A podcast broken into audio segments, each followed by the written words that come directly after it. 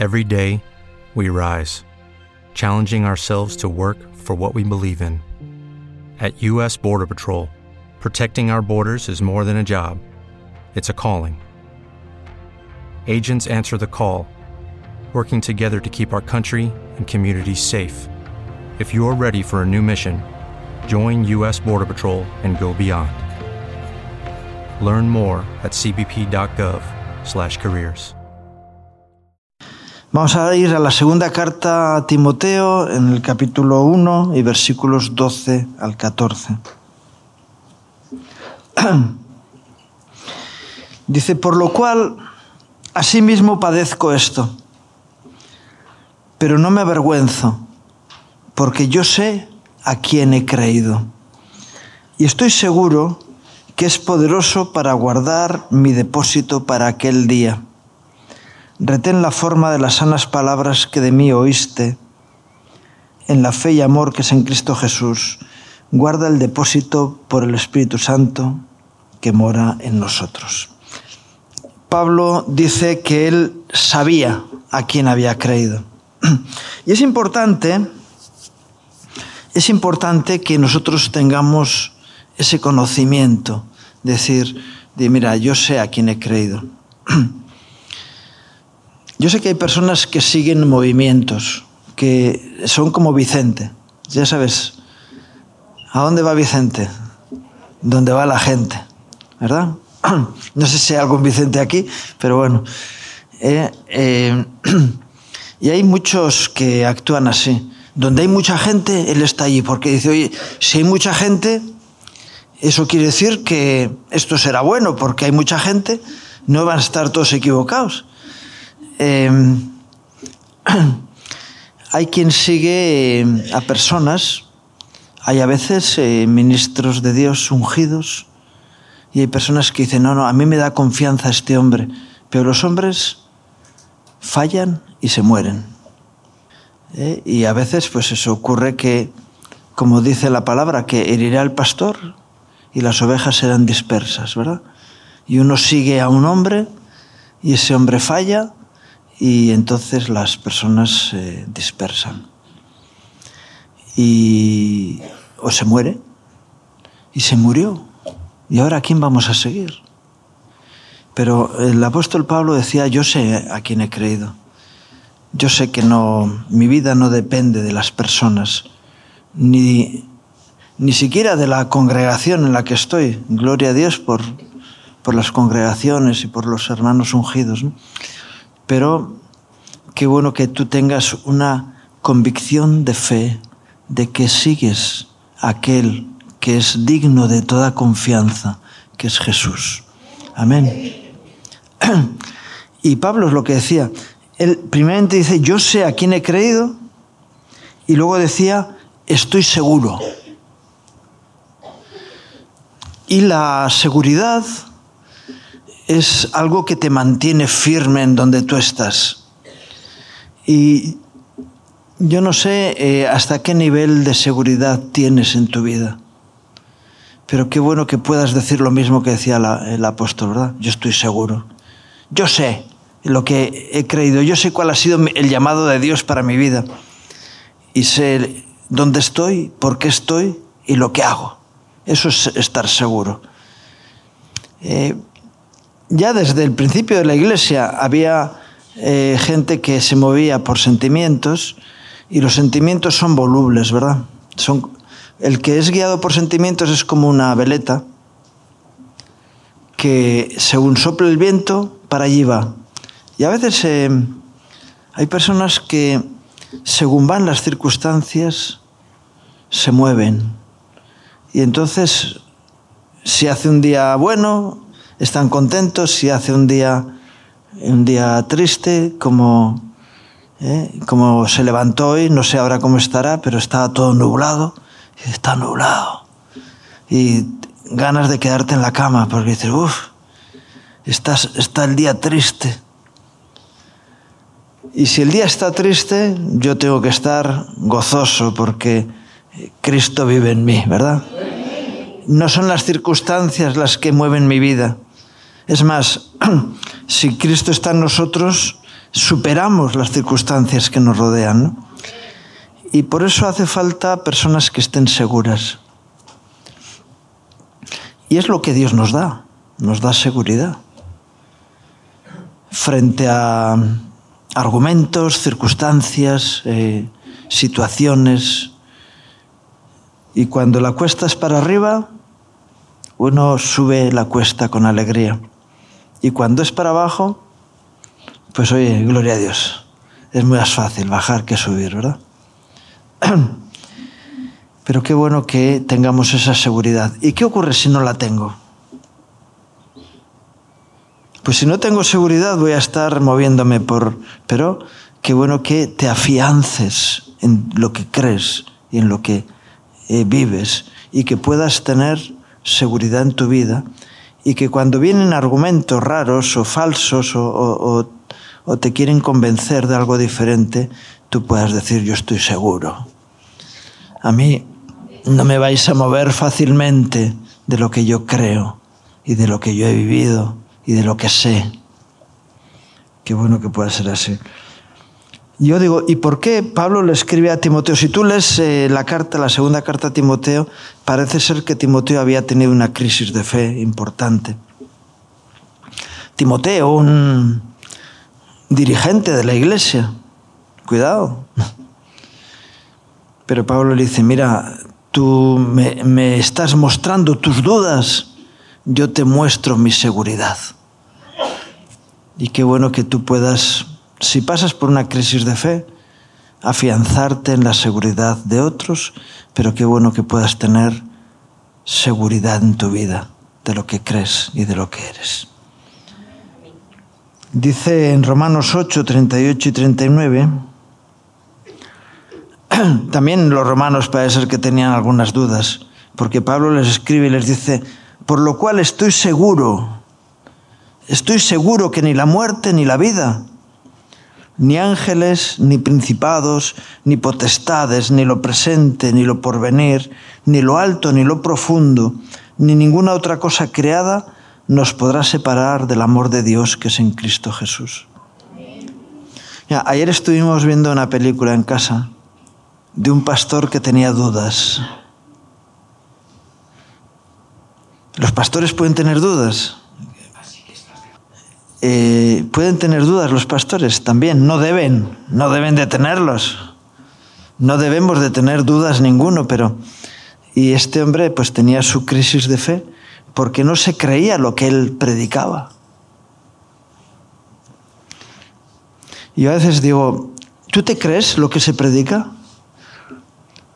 Una vez eh, prediqué sobre diciendo, eh, eh, eh, bueno, puse esa duda en, la iglesia. Oye, ¿y si la, Biblia fuera mentira? ¿Y si lo que estamos contando aquí fuera solamente un montaje?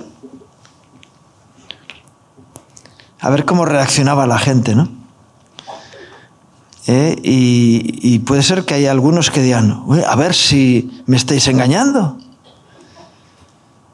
Eso es porque no tienes una convicción de fe. Qué bueno que tú puedes decir, no, perdona, yo tengo las cosas claras delante de Dios. Tú di lo que quieras. Y entonces, ¿para qué me sirven las predicaciones? Bueno, me sirven porque eh, me reafirman en la fe que tengo, me eh, eh, alimentan mi confianza cuando alguien me confirma lo que yo creo, eso me reafirma en mi fe, ¿verdad? Y es bueno. Y es bueno tener hermanos que han tenido experiencias semejantes a las nuestras, porque eso nos confirma eh, una vez más que lo que estamos viviendo es real. Amén. Y así debe ser, ¿no? Y, y Pablo escribe a los romanos y les dice, yo estoy seguro. ¿Y ustedes cómo están? ¿Eh? A veces viene alguien y te, viene y te dice, te quiero vender un seguro, un seguro de vida. ¿Eh? Dice, no, perdona, yo ya tengo un seguro de vida, porque Jesús pagó por mí la póliza para que yo viva la eternidad. Amén. lo que me quieren vender es un seguro de muerte. Si me muero, a, los que se quedan aquí les dan un dinero para que eh, puedan eh, pues, superar esa situación un poquito más alegres. ¿no? Pero es un seguro de muerte. Y cuando hay gente que dice, solamente una cosa está segura, es la muerte, dice, no, perdona. Para mí solamente una cosa es segura, que es la vida. Jesús, que es la vida. Él a, las hermanas de Lázaro les dijo, por separado a las dos, yo soy la resurrección y la vida. El que cree en mí, aunque esté muerto, vivirá. Y el que vive y cree en mí, no morirá para siempre, ¿verdad? Y él, él sí es seguro de vida. Jesús es seguro de vida. Y qué bueno que tú tengas esa seguridad. Yo sé en quién he creído, ¿verdad? O a quién he creído. Yo estoy seguro, como dice aquí, que ni la muerte ni la vida, ni ángeles, es decir, nada, en mi seguridad, nada me va a apartar del amor de Dios, que es en Cristo Jesús. Y eso da una fortaleza en la vida. No importa las circunstancias que vengan, no importan las... Em, personas que me defrauden. Dios es un valor seguro para mi vida y nunca me va a defraudar. Yo sé que hay personas que esperan de Dios lo que Dios no promete. Hoy también estaba viendo en televisión que decían, mira, es que em, eh, Dios cumple sus promesas y yo le he dicho a mi esposa, no, no, la Biblia no dice eso. La Biblia dice que Él cumple su promesa. Él cumple su promesa. Porque algunos eh, instrumentalizan al Señor. Dicen, no, si tú, eh, si tú ofrendas y das diezmos, tu vida va a ser... Sí, es verdad que dice la palabra que, que probadme si no abriré las ventanas de los cielos pero las ventanas de los cielos, no, las de la tierra. ¿eh? Y derramaré bendición hasta que sobreabunde. Recordar que Jacob le pide a Dios bendición, no te soltaré si no me bendices. ¿Cómo le bendijo Dios a Jacob? ¿Eh? Le tocó el, ¿eh? el, el, este, el nervio y lo dejó cojo. Y alguien puede decir, vaya bendición quedarse cojo. No, fue una bendición porque venía su hermano a matarle y al verle cojo eh, tuvo misericordia de él y se marchó y se apartó. Le odiaba y dejó de odiarlo. Dios lo bendijo. También lo bendijo cambiándole el nombre, ¿verdad?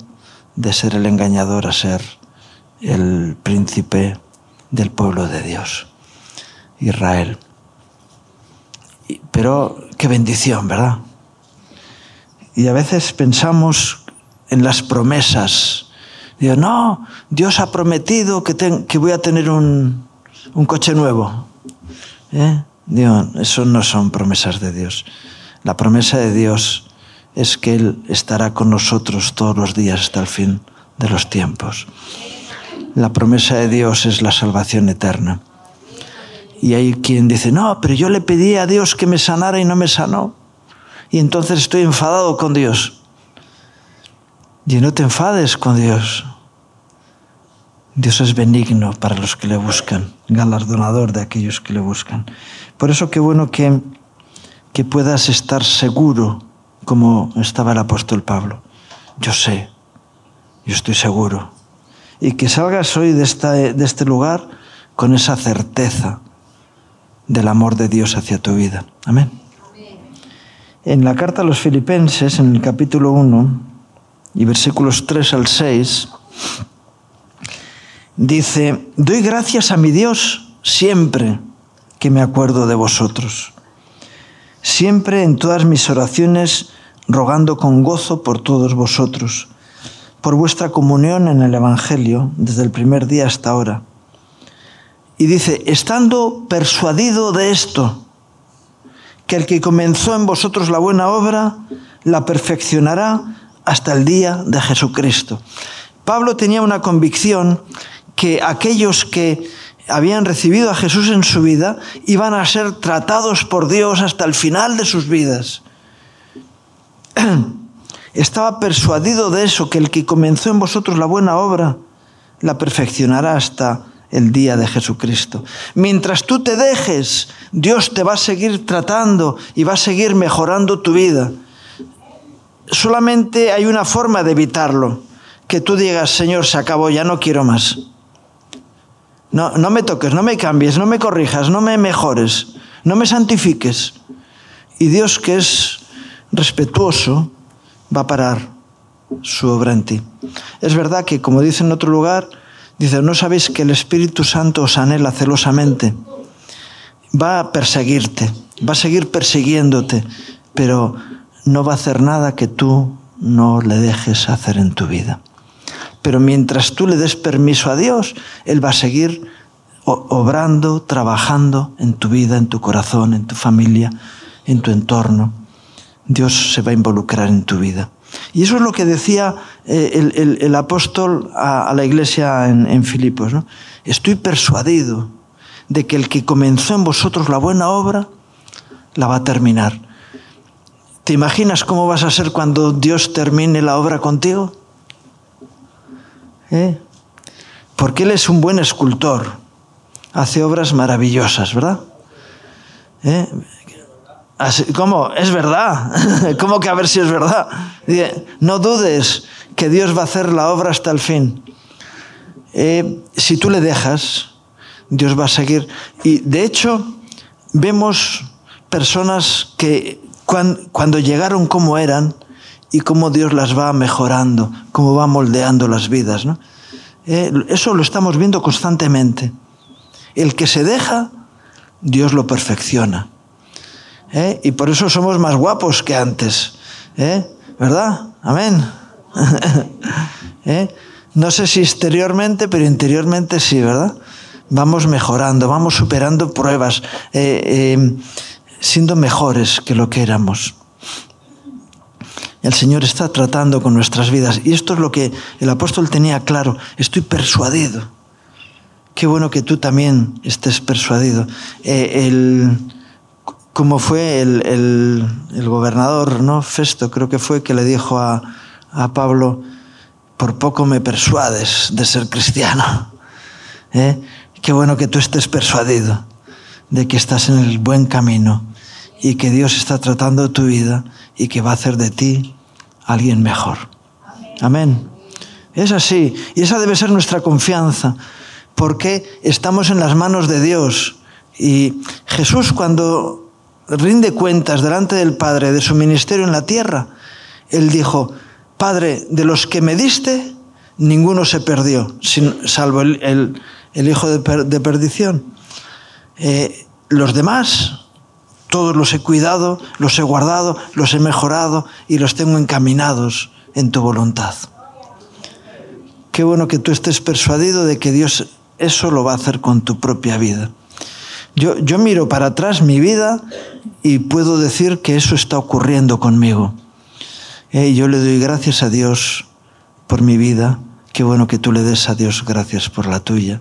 Y por la vida de aquellos que veo cómo Dios está tratando, cómo Dios está mejorando, cómo Dios está fortaleciendo, cómo Dios está haciendo crecer. Y es un gozo ver personas mejoradas, con un mejoramiento evidente en sus vidas, porque Dios está tratando con ellos. Amén. Y tú eres eh, objeto de esa obra de Dios. Amén. Vamos a, también en, en la carta a los romanos, en el capítulo 4, versículos 16 al 22. Y dentro de su argumentario, ¿no? Él está diciendo, por tanto, es por fe, para que sea por gracia a fin de que la promesa sea firme para toda su descendencia, no solamente para la que es de la ley, sino también para la que, la que es de la fe de Abraham, el cual es Padre de todos nosotros. Como está escrito, te he puesto por Padre de muchas gentes delante de Dios.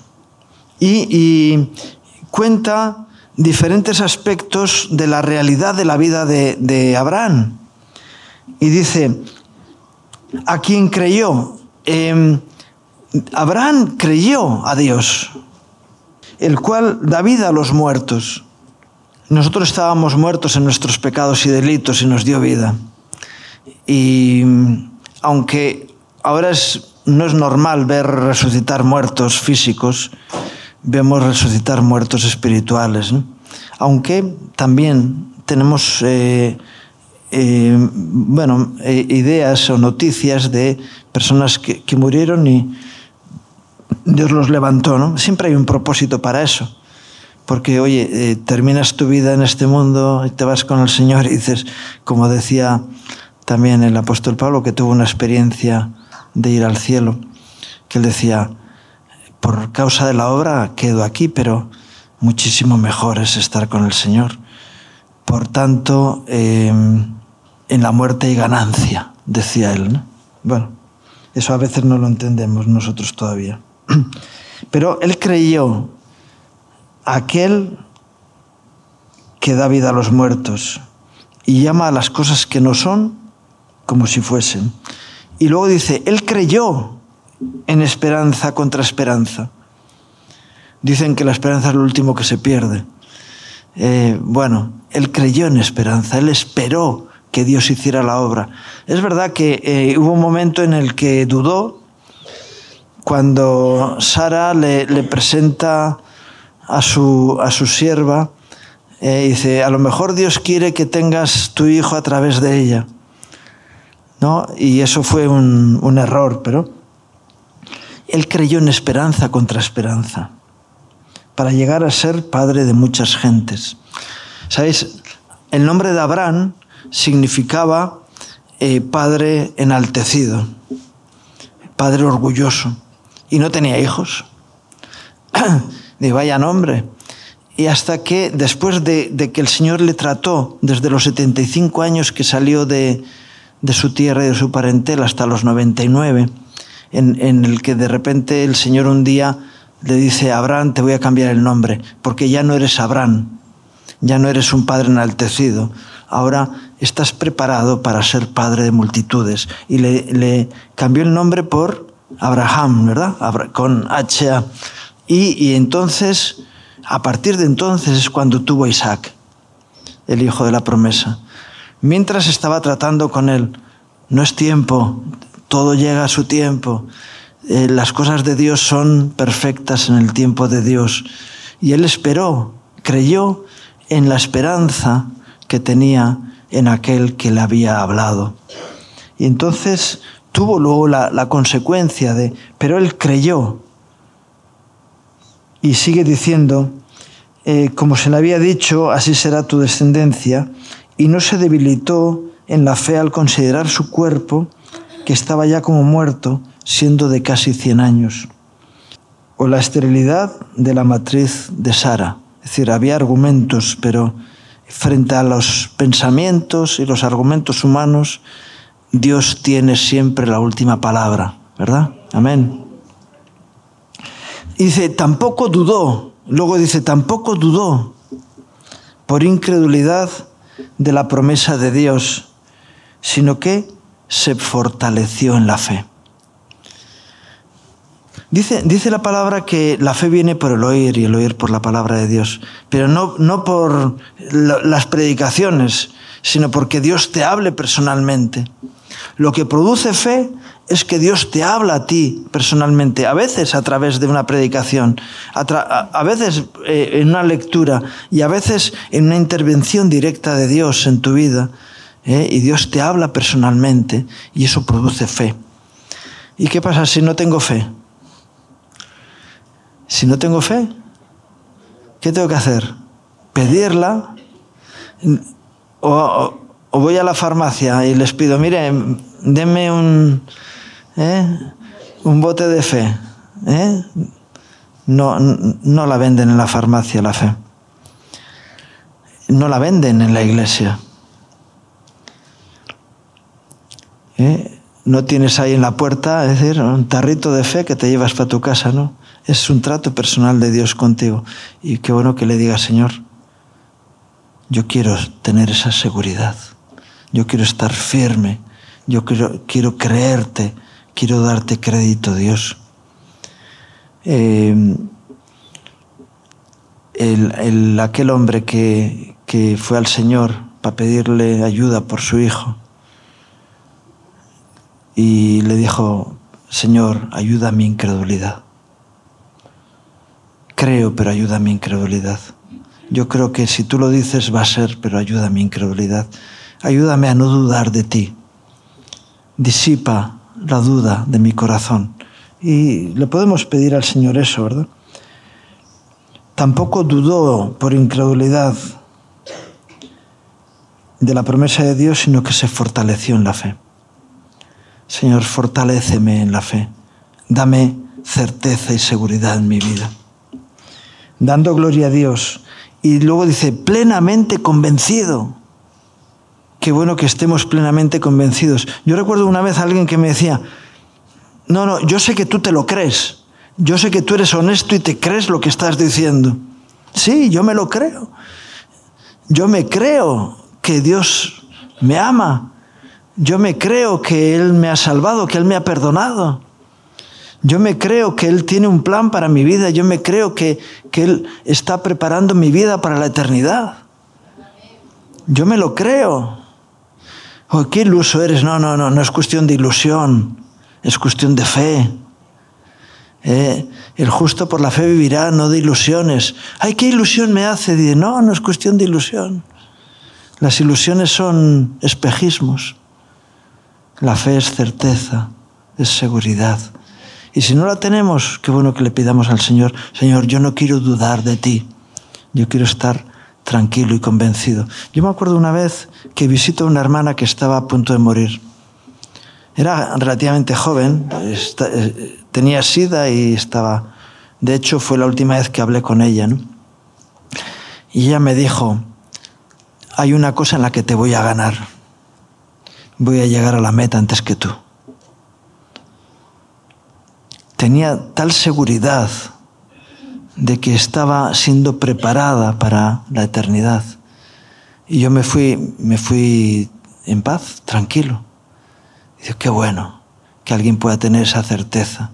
Cuando hay gente que ante la muerte se aferra y sabes, en esa batalla la tienes perdida, la tienes perdida si se acabó tu tiempo en la tierra, se acabó.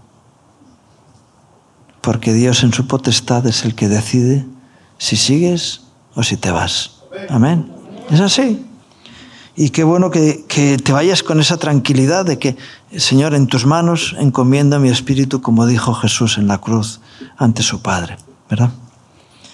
Plenamente convencido de que era también poderoso para hacer todo lo que había prometido, por lo cual su fe le fue contada por justicia. Qué bueno que esos pasos, yo, subrayé aquí, ¿no? A quien creyó, a Dios le creyó. Él creyó en esperanza contra esperanza.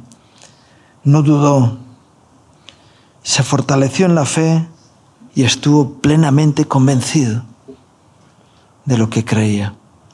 Qué bueno que tú puedas decir, hay algo que tengo firme, seguro en mi vida. Estoy plenamente convencido de que Dios me ama, de su amor.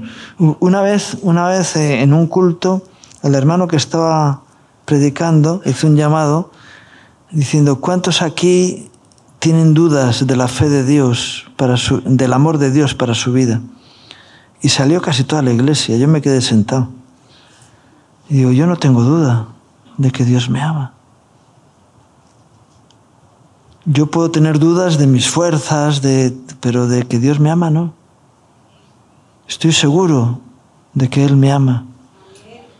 Y que a veces no puedo entender por qué, pero Él sigue amándome. Cuando fallo y cuando acierto. Cuando tengo buen ánimo y cuando tengo mal ánimo, Él me sigue amando. Su amor es incondicional. Y por eso eso da una seguridad plena, ¿verdad?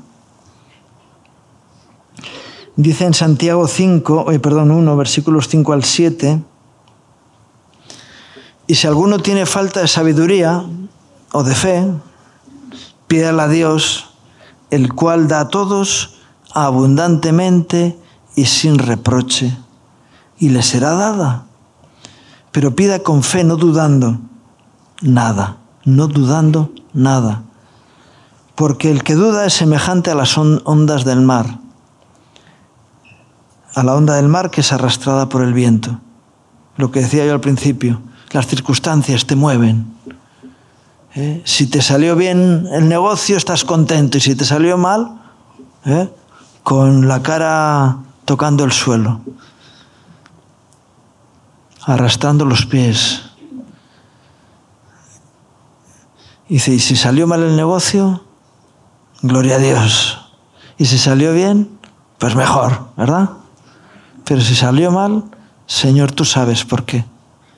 Yo no voy a perder el gozo por eso. Si el día fue bueno, gracias Señor. Y si el día fue malo, gracias Señor porque por algo ocurrió lo que ocurrió, porque todo ayuda bien a los que aman al Señor, ¿verdad? Las ondas del mar que es arrastrada por el viento y echada de una parte a otra. No piense pues quien tal haga que recibirá cosa alguna del Señor.